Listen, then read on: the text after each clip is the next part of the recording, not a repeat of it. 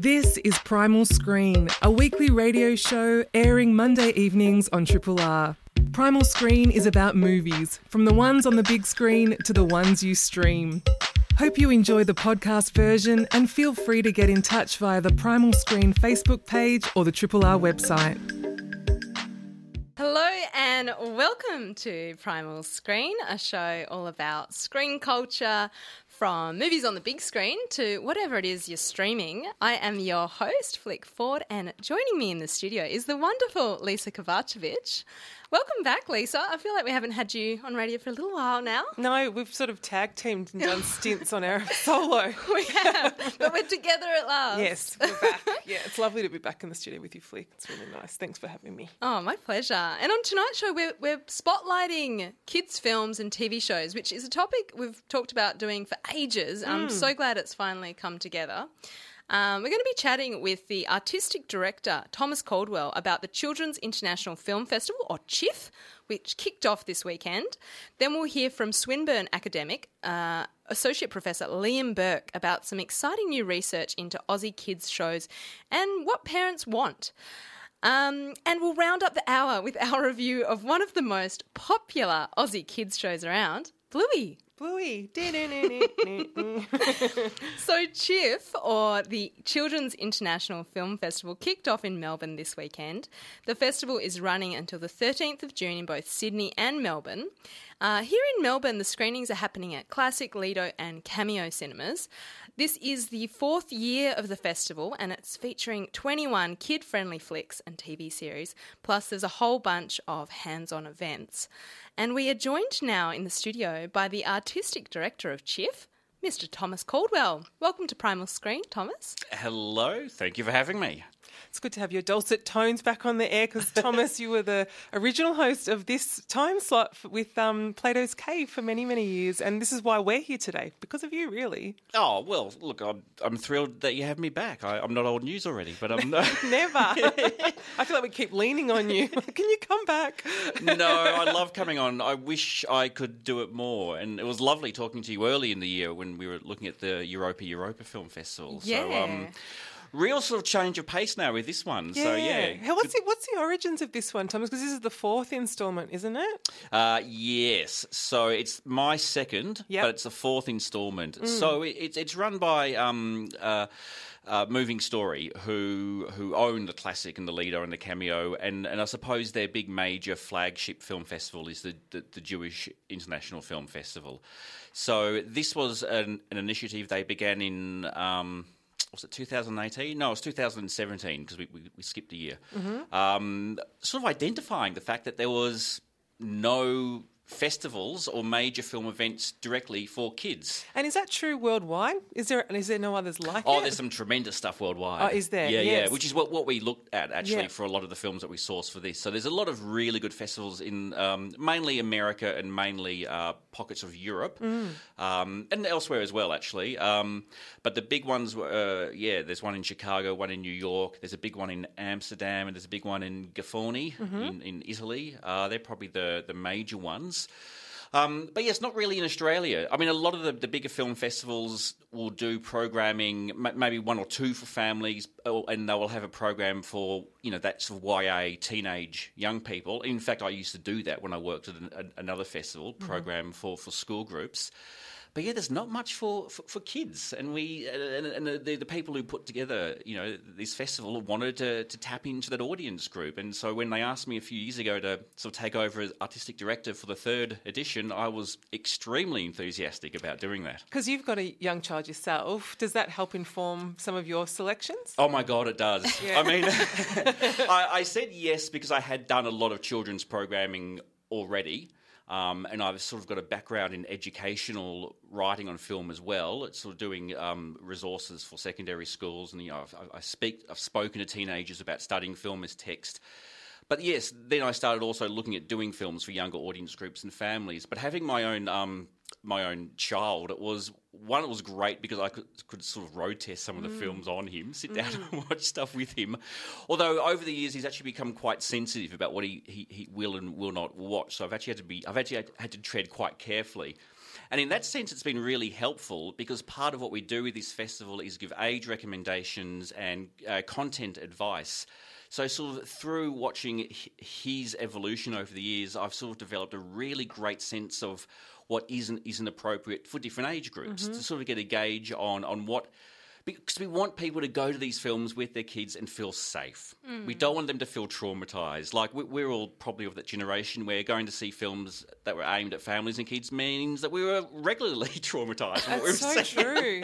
it's really it's interesting you say it because I've gone back recently and tried to show ch- films to my children that I loved as a kid, thinking, yeah. "Oh, they're going to love it. it's the Dark Crystal. They love this," and it's a horror show. I mean, oh, oh my, oh god, my god, oh yeah. or even like the Goonies. There's all like all these like se- problematic like sexual content in there that I just wasn't aware of as yep. a kid, but was put into my brain and sort of shaped who I am in a way. And, and it's it's not just the traumatic stuff, whether it's you know horses drowning and never-ending story oh or, or oh, ET dying yep. slowly, and you know, it, spoilers, spoilers. But yeah, there's yep. also. yeah, yeah. But you're right. You look at some of those old med, old old TV shows and films that we are quite nostalgic about, and of yeah. course we are what I often find so shocking is how extraordinarily uh, racist some of them can be, sexist, and just the chauvinism, yeah. and uh, you know the, the, what they call the Smurfette syndrome. That's the, right. You know, there's there's only one female, uh, one pretty girl, one pretty girl character, and that's how she's defined. Yes, there's the wacky kid, the scientist kid. Then you might have an ethnic kid. Then you have the girl, and yep. that is such a staple of so much children's entertainment. Particularly from the 80s when we sort of grew yep. up, 80s, 90s stuff, isn't it? Yeah. And kids now call it out. I mean, yeah, it's wonderful. Kids are so savvy. Yeah. That they, that I am so impressed with, you know, the, the public school system is doing wonders with making kids aware of this sort of thing. And, and they won't tolerate it either, which is glorious to see. I love it when my son calls you know calls out certain shows and says really yeah good. now with your this program um, there was a couple of things that really stood out to me um, one of them is the Moomins film or is it a, or is it a, mm-hmm. a series of films or episodes what is can you explain so what I'm that is giggling maniacally because yeah. I adore these these two programs yeah so, because can you tell cause to the uninitiated what and who are the Moomins and what's the history of, of that of that yeah so um, the Moomins are a classic um, uh, book series that from Finland? Yes, yeah. thank you. Good yeah. save, Lisa. Thank mm. you. I appreciate that. I went blank. Um, yeah, so the books have been around for, for decades and they're really beloved, kind of, sort of in that kind of soft fantasy realm, I guess. So somewhere between maybe.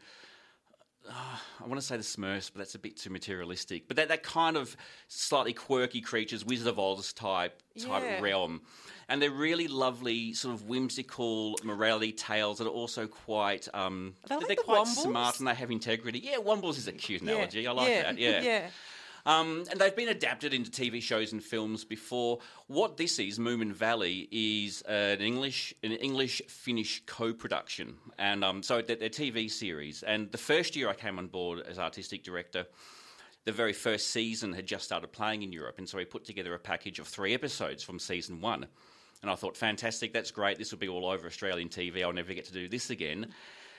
And I'm bewildered that this show has not been picked up in Australia. I mean, you can maybe, if you want, you can import the Blu-rays from overseas. I'm probably going to do that eventually. But um, but now a few years later, seasons two and three have since come out. Season three is actually playing in Europe right now. So I basically pressed repeat. I've put together a package of episodes from series two that's screening as part of this festival, and then a package of episodes from season three and they're all quite self-contained. I, I, you know, I carefully tried to pick three episodes that uh-huh. sort of uh-huh. play together as a mini narrative, so yes. you can watch them without the context of the rest of the season. There's something about the um, illustration of those animations that has always really appealed to me. I've only ever seen it on bookshelves or in advertisements, and I've always been so intrigued by it. And I haven't, I've never seen it, and now I know why. Because I was like, why has this never crossed my path on the screen? And this is why, because we've never really had it in this country. And actually, that speaks as well to the importance of what festivals do, do, which is actually to bring out this material that we don't have access to. Exactly. No, I'm glad you said that because that was a big part of what we're trying to do here as well. That, you know, amazing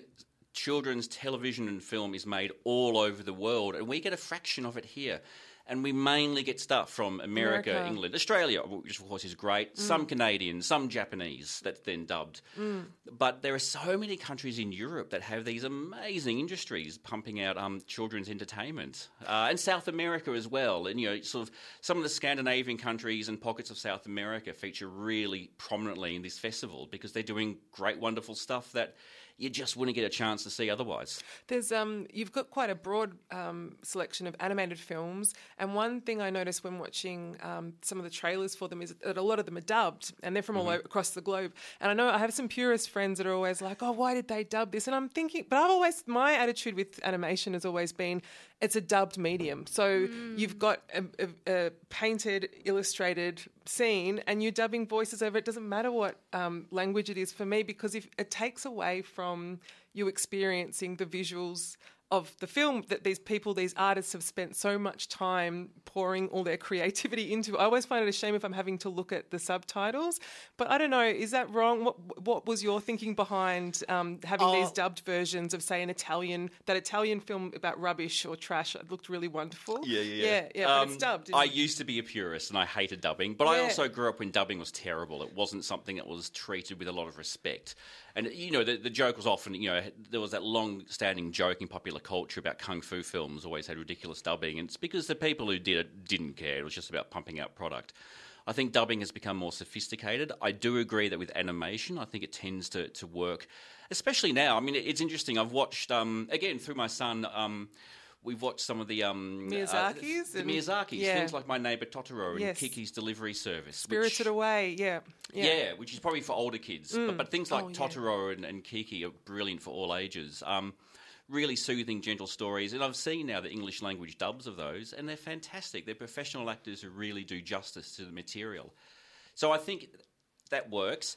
Um, when you're putting together a, a festival that is a commercial package for children, I think the dubbing was kind of essential. I mean, we, if we want, we've got films in here that we're suggesting are appropriate for kids as young as three. So where possible, we have tried to get films that are no dialogue in English or English dubbed because you know, I, I'm not too sure what age really kids can um, really grapple with watching an entire film with subtitles. Maybe maybe eight or nine for your more advanced readers, but um, you know, we, want to make this as enjoyable as possible for children. There are a few films in here which are in their original language, which are um, uh, you know subtitled only, and I, and I really hope that kids who do speak those languages from various communities in, in Melbourne and Sydney go along to see the films, and some older kids will give it a go. But we, yeah, a real. It, it, it's it's weird programming and criticism. There is some overlap, but when when when when I do work as a programmer, the, the, the mindset really is what is going to get people en masse in to see these films and to enjoy them to to the best, you know, in the, in the best possible chance to enjoy them. Yeah, because it's about audience engagement at the end of the day. And I, I, Hmm. I wonder what the ch- other challenges are for you in terms of getting people out of their homes, out of their sort of at home cinema experiences, they're at, outside of their streaming services to get, how do you get them out, out of the home now? In, what's the challenge for you? How do you do, overcome those challenges? Well, it's a challenge I think a lot of cinemas and festivals are facing, Mm. and it's that creating that sense of event and a, an occasion. So, I mean, a lot of these screenings have sort of additional activities, which I, I, I can take zero claim for. It's been done by the rest of the team, but there's some really fun activities happening in conjunction with the films, whether it's dressing up or face painting, and um, uh, you know, uh, as a small example. Um, but like I said before, these are films you won't get to see otherwise. Like, there's a lot of stuff here that people used to assume that if it's in a festival, it will pop up on a streaming service at some point, or you know, go on SBS one night. A lot of these films won't. They will probably vanish without a trace in Australia. So this is your one chance to see them.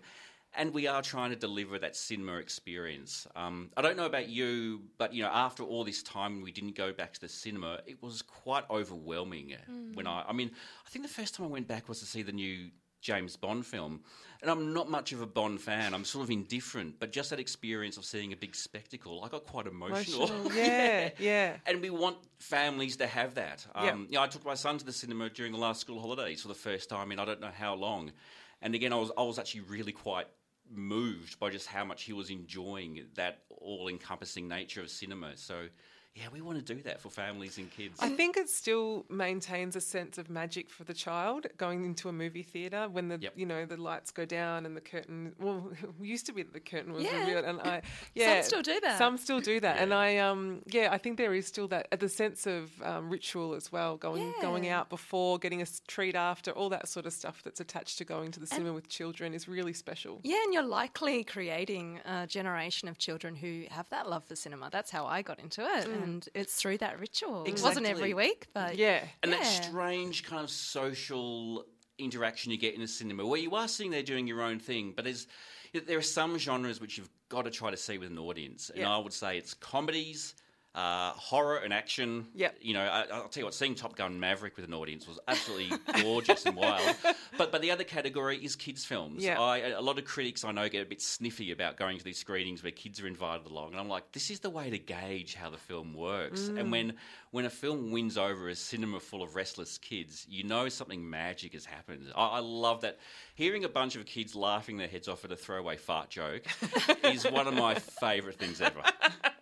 There's a um, another film you've got programmed called The Three Wishes for Cinderella. It seems to me that there's just no end to the appeal of this very ancient story of Cinderella. It dates back to ancient Greece, and there's been so many iterations Does it go in the back century. ancient Greece? Yeah, there was. I think, forget what the name of it was I called. it was based in China. Well, no, there's a China, there's a Chinese version. There's Yeah. also a French version, um, and there's several throughout Europe. But that speaks to Joseph Campbell's theory of collective consciousness, Oh, yeah, yeah, doesn't yeah. it? So, um, but um, but yeah, I just find it interesting that it's just it's just never-endingly appealing to people to, to keep recreating this story. I mean, Disney's done several versions. There was a version out on um, Netflix, maybe I think that was a musical last year.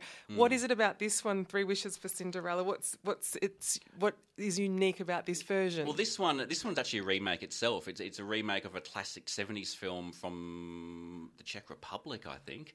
Yeah. So again, if you lived in Europe, you'd know all about the film this was based on, and you you'd know the fact that the lead actor playing the Cinderella character is this Norwegian pop star, and right, right, yeah. it's extraordinary reading about these films that you just don't hear about in Australia and all the, the kind of cultural interest and pop culture references in them. But um, look, it's I know it's a cliche to talk about revisionist storytelling these days because I mean, w- what isn't? Um, but it's sort of yeah, it's a nice updated revisionist version of the, the fairy tale where the Cinderella character has just a lot more agency. She's it's way more enjoyable watching her sort of taking charge of the scene. Um, not in that kind of trite boss girl way either, just by being a sort of lovely, fascinating, active character.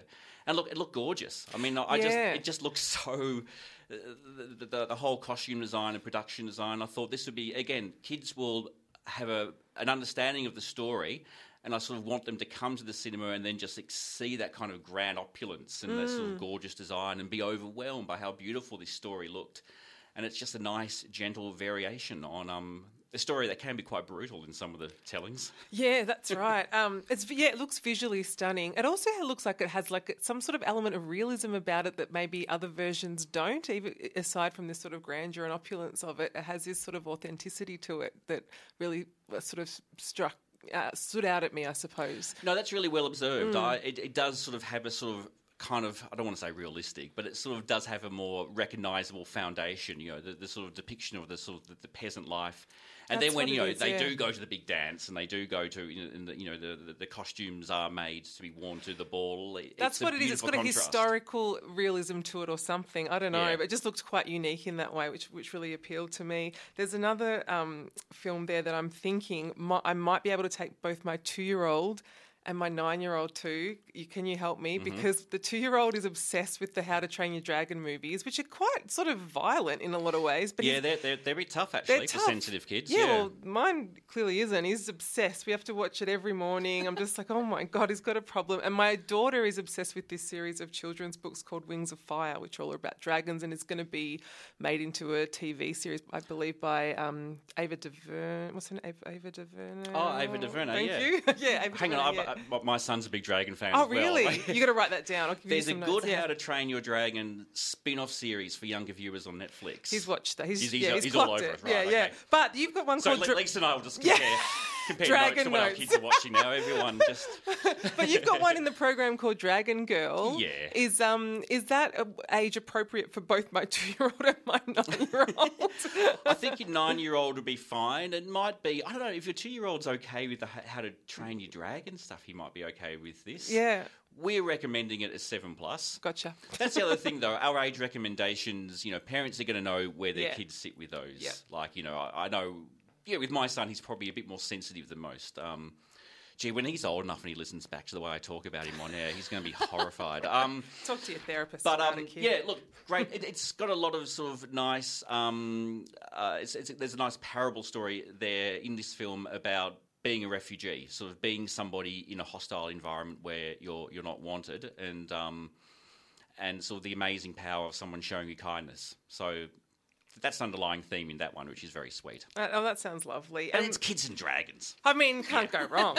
Um, and, and just before we wrap up, I just want to ask you about um, probably my favourite pick of the festival, which is a, a classic, which is The Secret of NIMH. Oh my god! Why did you. Mm-hmm. select that one? Is there a significance to that, or just that you love it too, Thomas? Yeah, well, I always like the idea of finding some good retros- retrospective films, and so I basically, okay, I'm going to reveal all now. I basically looked at what's having its 50th anniversary, what's having its 30th, and then went, okay, what's having its 40th. That's how you program a festival, kids. And then, yeah, exactly. Just, just, just look for any anniversary Google. with a zero on the end. Yeah. And when I realised The Secret of NIMH is now 40 years old, wow. um, and hadn't been screened in Australia since I don't know when. Um, I just leapt all over it because it was a huge part of my childhood. I think I saw this in prime. You know, I saw this Me in too. the cinema when I was in Yeah. primary school. Yeah. Yeah. And it's a it's a really magical, amazing triumph of a film, um, and it was one of the first major animated films that wasn't Disney. It was Don Bluth, wasn't it? Don Bluth. Yeah. So it was his first film. He's very much a sort of independent maverick That's right. animated filmmaker, so you would have heard of The Land Before Time and All, Do- All, Dogs, Go, to, Heaven. Yep. But this was his first feature film as an independent artist after he left Disney, um, and I still think it's his best. I I can't wait to see that on the big screen, and uh, yes, I'll be dragging my son along to that for sure. Yeah, mystery really drives that film, which is one of the best elements in a good children's film, I think. Um, so, if listeners want to take their young ones or the young at heart want to go, where, where do they go, Thomas, to get their tickets and to view the, the, the festival? Go to CHIF, so C H I F F dot com dot au. You can buy tickets and get times there. And yeah, so in Melbourne at the Lido in Hawthorn, the Classic in Elsternwick, and the Cameo down there in Belgrave next few weekends.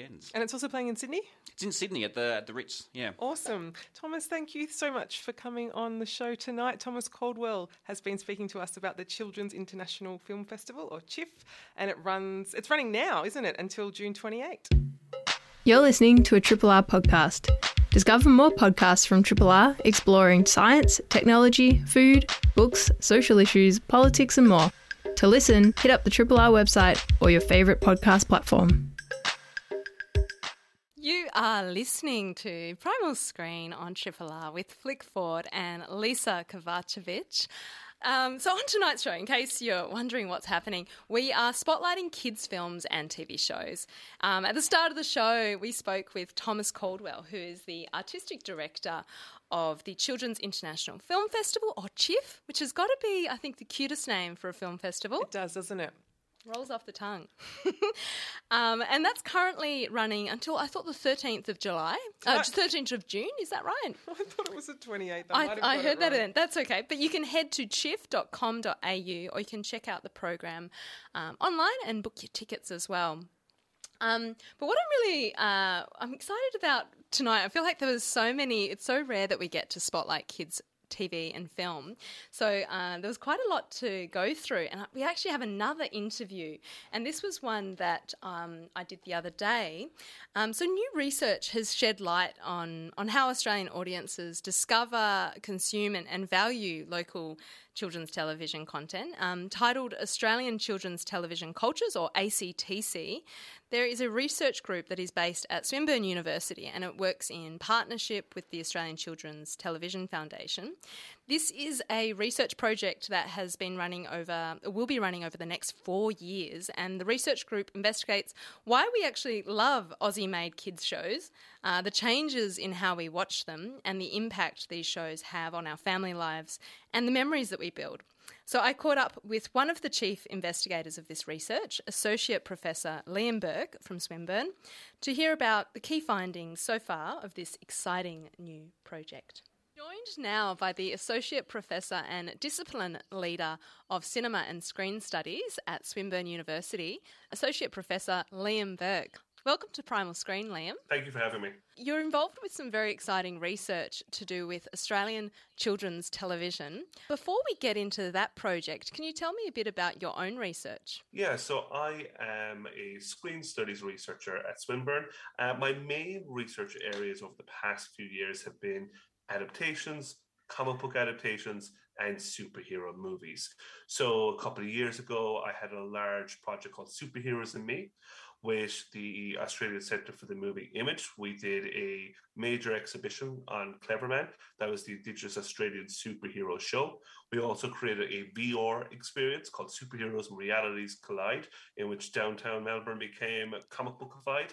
And we made a documentary film as well called Superheroes and Me, which was came from more than 100 fan interviews where people talk about why superheroes are important to them.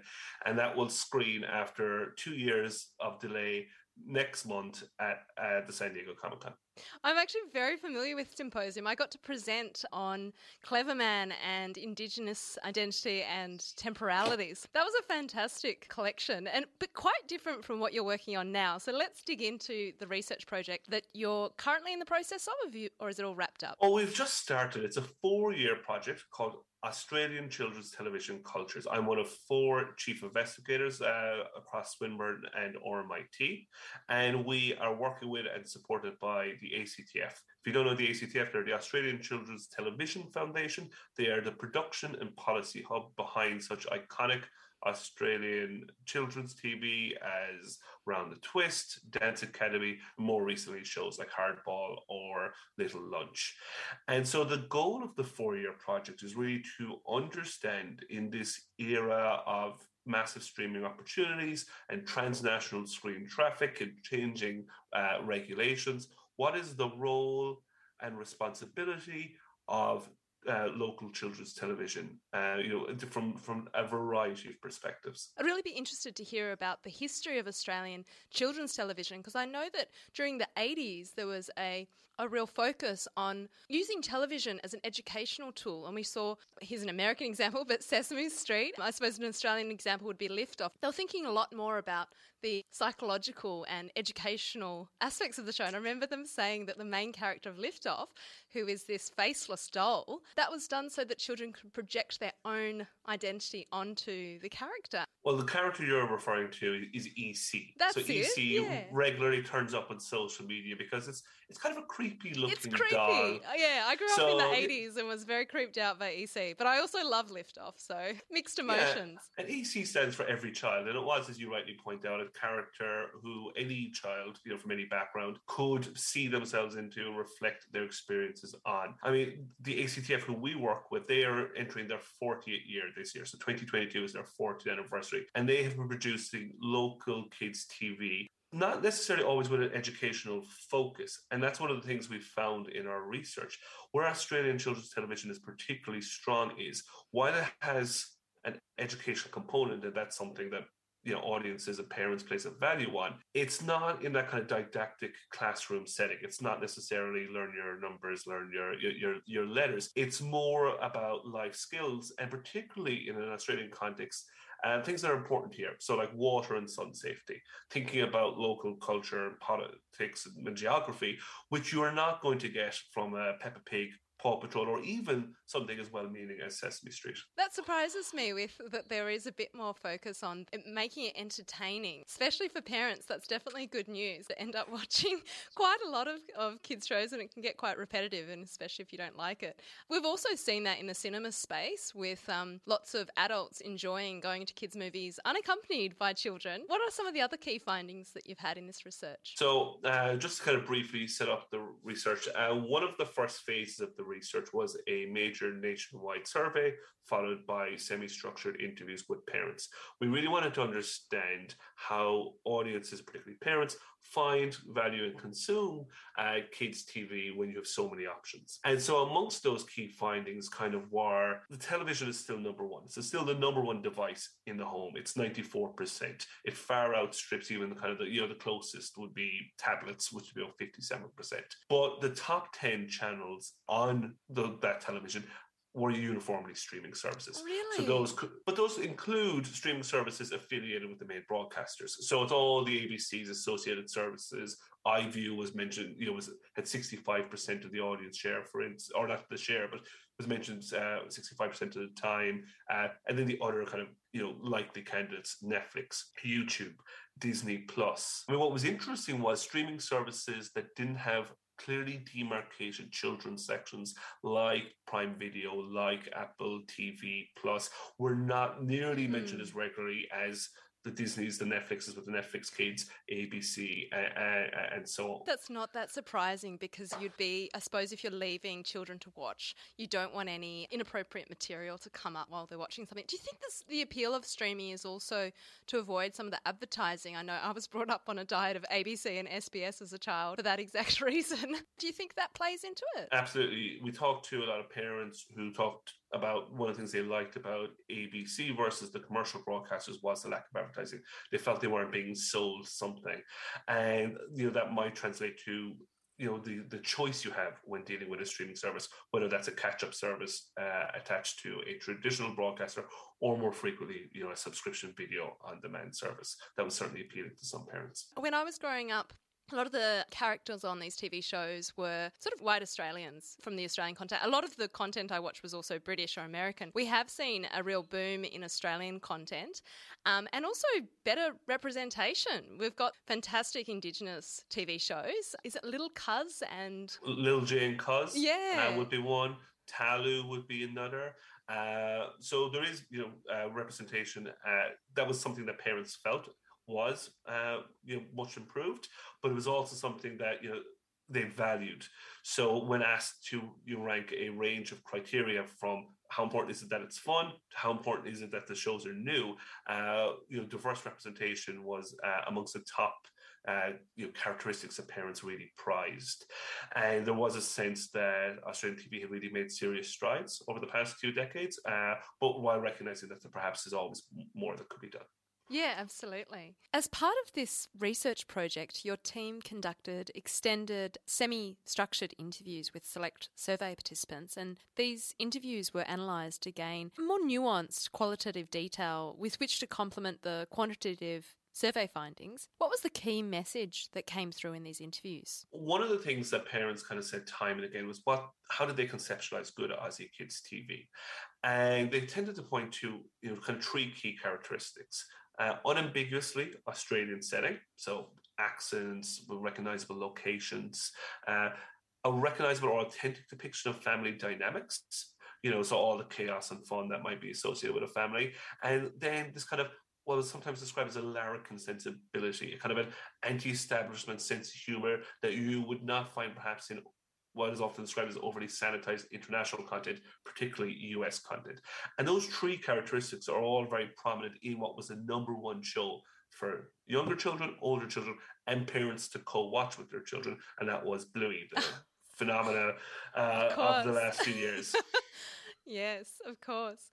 That's so interesting hearing what, what we're looking for. And the anti establishment angle is particularly interesting because I think we do see that in Australian cinema and, and, kind of being able to see a sense of nationhood on, on screen, whether that is on the, um, the iPad that your child is watching the show or in the cinema. You touched upon this change in how families are being represented over the last, say, four decades, five decades, something that's become a lot more common is being able to see LGBTQI plus representation on screen. And part of that is having um, perhaps same sex parents, seeing um, queerness on screen as well, like lots of different variations on the family model. Can you give some examples of where you've seen that and, and how audiences have responded? You know, again, parents uh, felt that, you know, Australian children's television had made strides uh, based on where it was maybe a couple of decades past, but also uh, relative to international examples.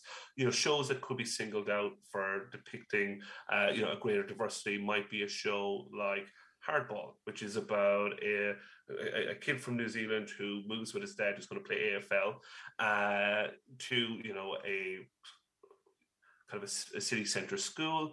He's he has an array of friends from all different backgrounds, and you know amongst the parents depicted is a same sex couple. So that's a show that's celebrated. Another show that is celebrated is First Day, which was the first uh, children's show at the time and probably still is to have a trans actor in a lead role.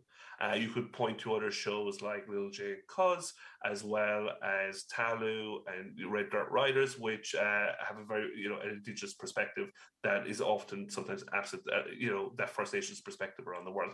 So there was a genuine sense that Australian children's TV was more diverse than it had been in the past, but also perhaps outstripping its international equivalents. Yeah, wow. So interesting. Are there any sort of recommendations you would give to the Australian television industry of, of what we need to see more of and what, what audiences actually want to see? But research like this comes at a crucial time because audiences industry and policymakers are trying to navigate a landscape increasingly dominated by streaming.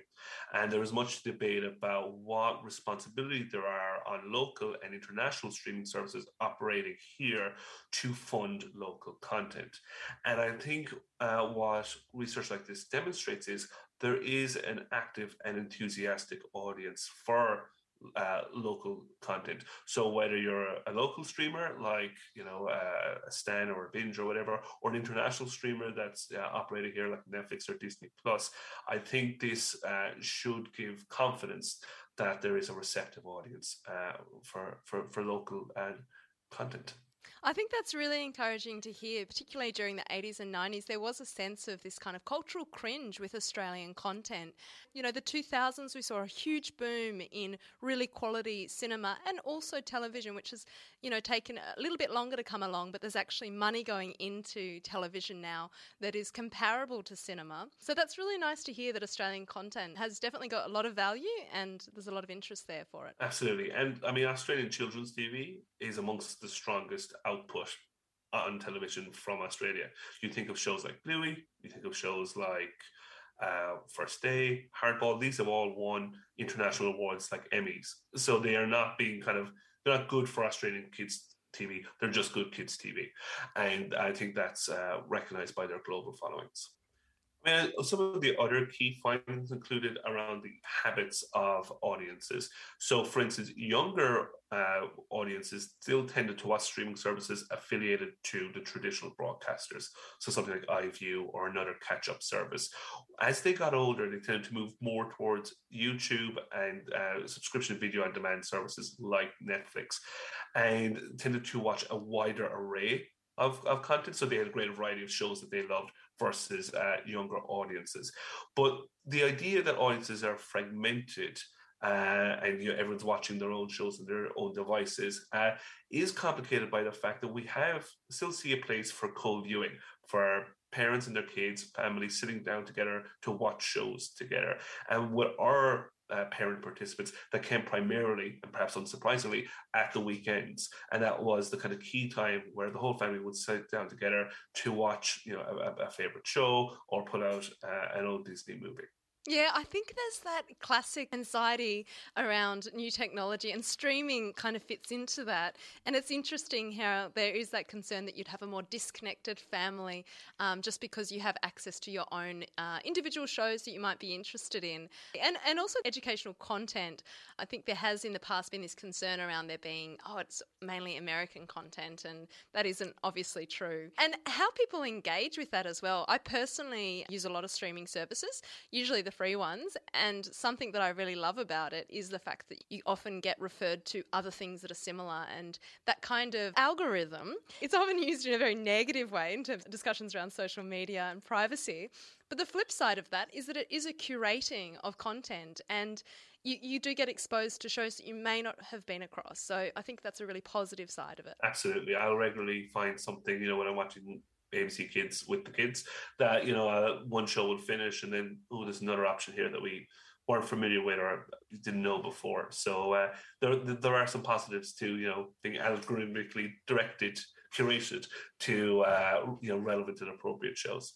Liam, it's been fantastic talking with you, and um, best of luck with, with the project. If uh, listeners are interested in finding out more about this research, where can they head to? They should Google us. Uh, we're the Australian Children's uh, Television Cultures Research Group. We have a website which is all details about the project, and it's where we post uh, our project outcomes, including uh, this first report on parents' perspectives on Australian kids' TV in the streaming era. Thank you so much, Liam. And um, No problem. Yeah, I might see you at the next film conference. Absolutely. All Take right, care. Take Best care.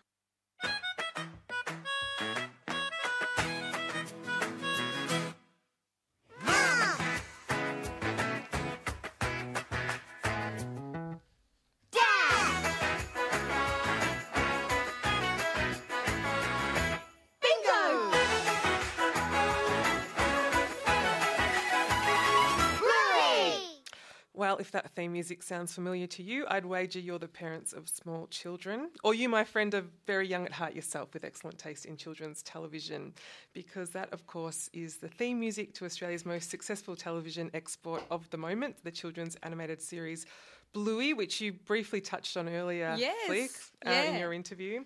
Um, what was he saying about Bluey? in- in- Basically, that around adults, kids, everyone uh, agrees that it, they love it. It's It's, got- very, very popular. Yeah, yeah, it has that wide appeal. Um, it's an original Australian animated television series created by Joe Brumm, um, and it was commissioned by ABC and BBC for the ABC, and its target demographic is four to six year olds, but as Flick points out, uh, adults alike will enjoy it. Um, it's just pro- it proved, yeah, it's, and not just adults and children, but international audiences as well, because even though this is quintessentially Australian, um, I mean, it's got episodes that, that focus on swooping magpies, um, trips to Hammerbarn, a- aka Bunnings.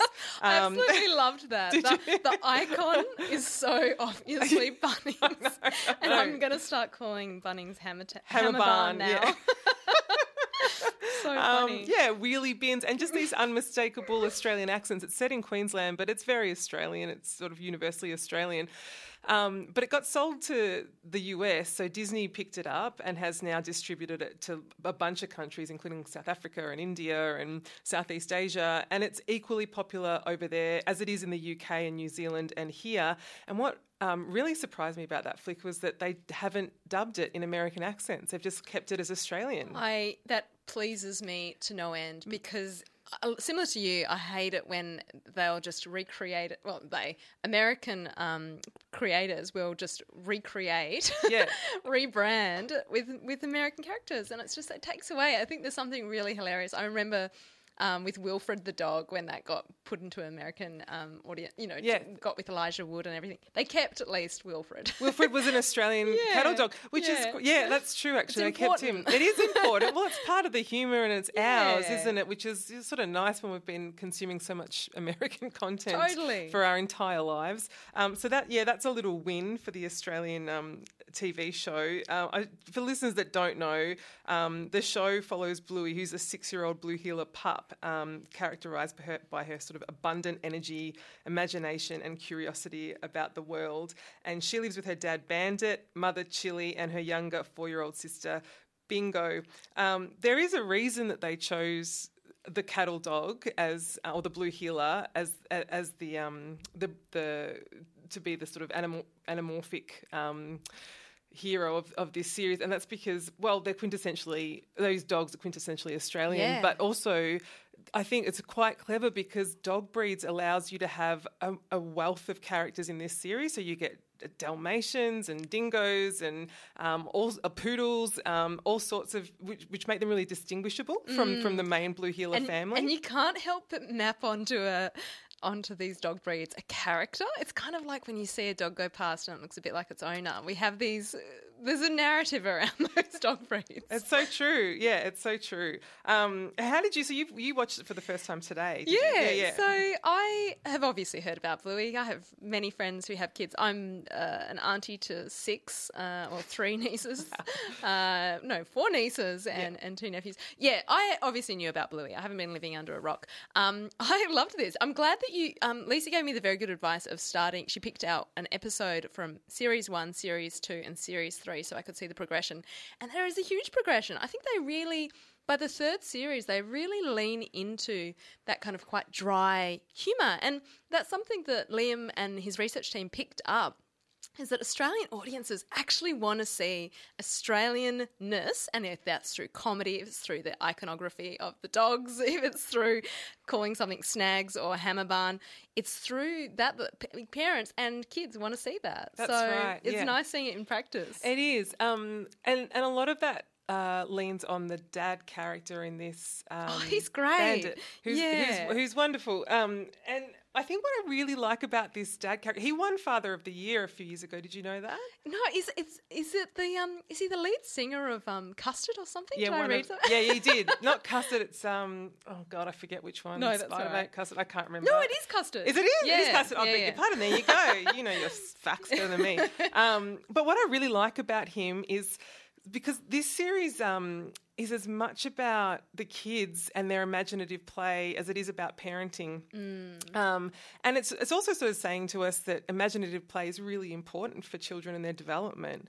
Um, and and that they do that by having the parents really engage in that imaginative play. And and so Bandit really and the mother um, also Chilli they they really encourage the imaginative play and go along with it. Yeah. Even though they want to be like getting back to reading the paper or watching sport or whatever, they always will drop everything for their children. So they're yeah, he won Father of the Year a few years ago, and for good reason. You know, um, it, it- he is kind of like.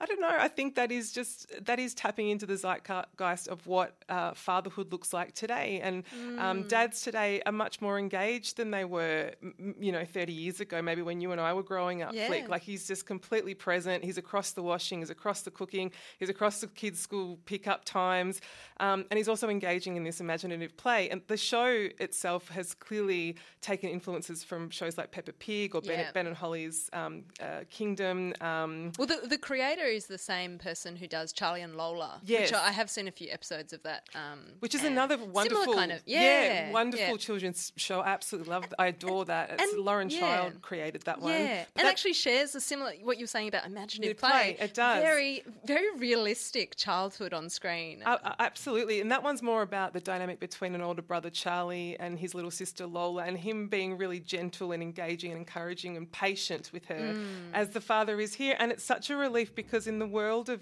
animated fathers, they they tend to be half-wits or buffoons, like you know your Homer Simpson, even Peppa Pig's dad. Um, he, he's you know he's always being teased for having you know a fat tummy. Um, you know his efforts at DIY or barbecuing always end up you know, in a big mess. He's just a little bit hopeless and funny. Isn't Daddy funny?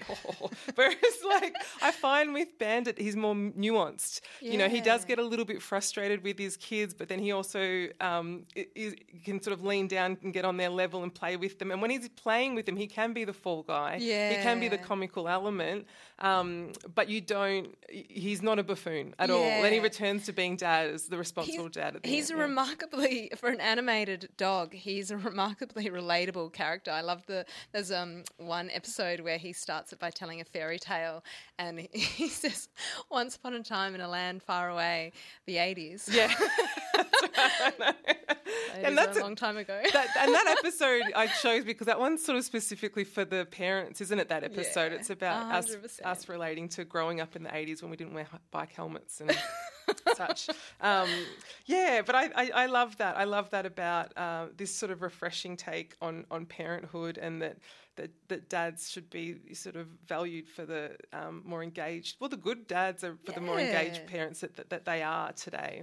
Um, so, yeah, I think it's kind of um, I don't know. Actually, you know what? I actually find it amazing that this show got picked up because it's not a high concept show. It's really just a show. Very simple. It's so simple. So I just can't imagine how they went about pitching it to begin with. And Well, there's yeah, there's a bit of panic earlier this year around um, May where there was talk that Bluey may not get continued. Um, and there was such uproar, and I don't know if it was because there was basically riots on the street, but uh, they had to come out and say, "No, no, don't worry, it, it, there will be another series. We're continuing with this." yeah, Um, well, which speaks to the yeah. well, it's amazing. I was watching in lockdown last year. Um, my daughter was doing a lot of online drawing tutorials, and there's a a father and daughter in, the US that do their little YouTube videos and teach you how to draw Disney characters and whatever. And one day they said, Today we're going to draw our favorite new character, and it's Bluey. And I was like, What?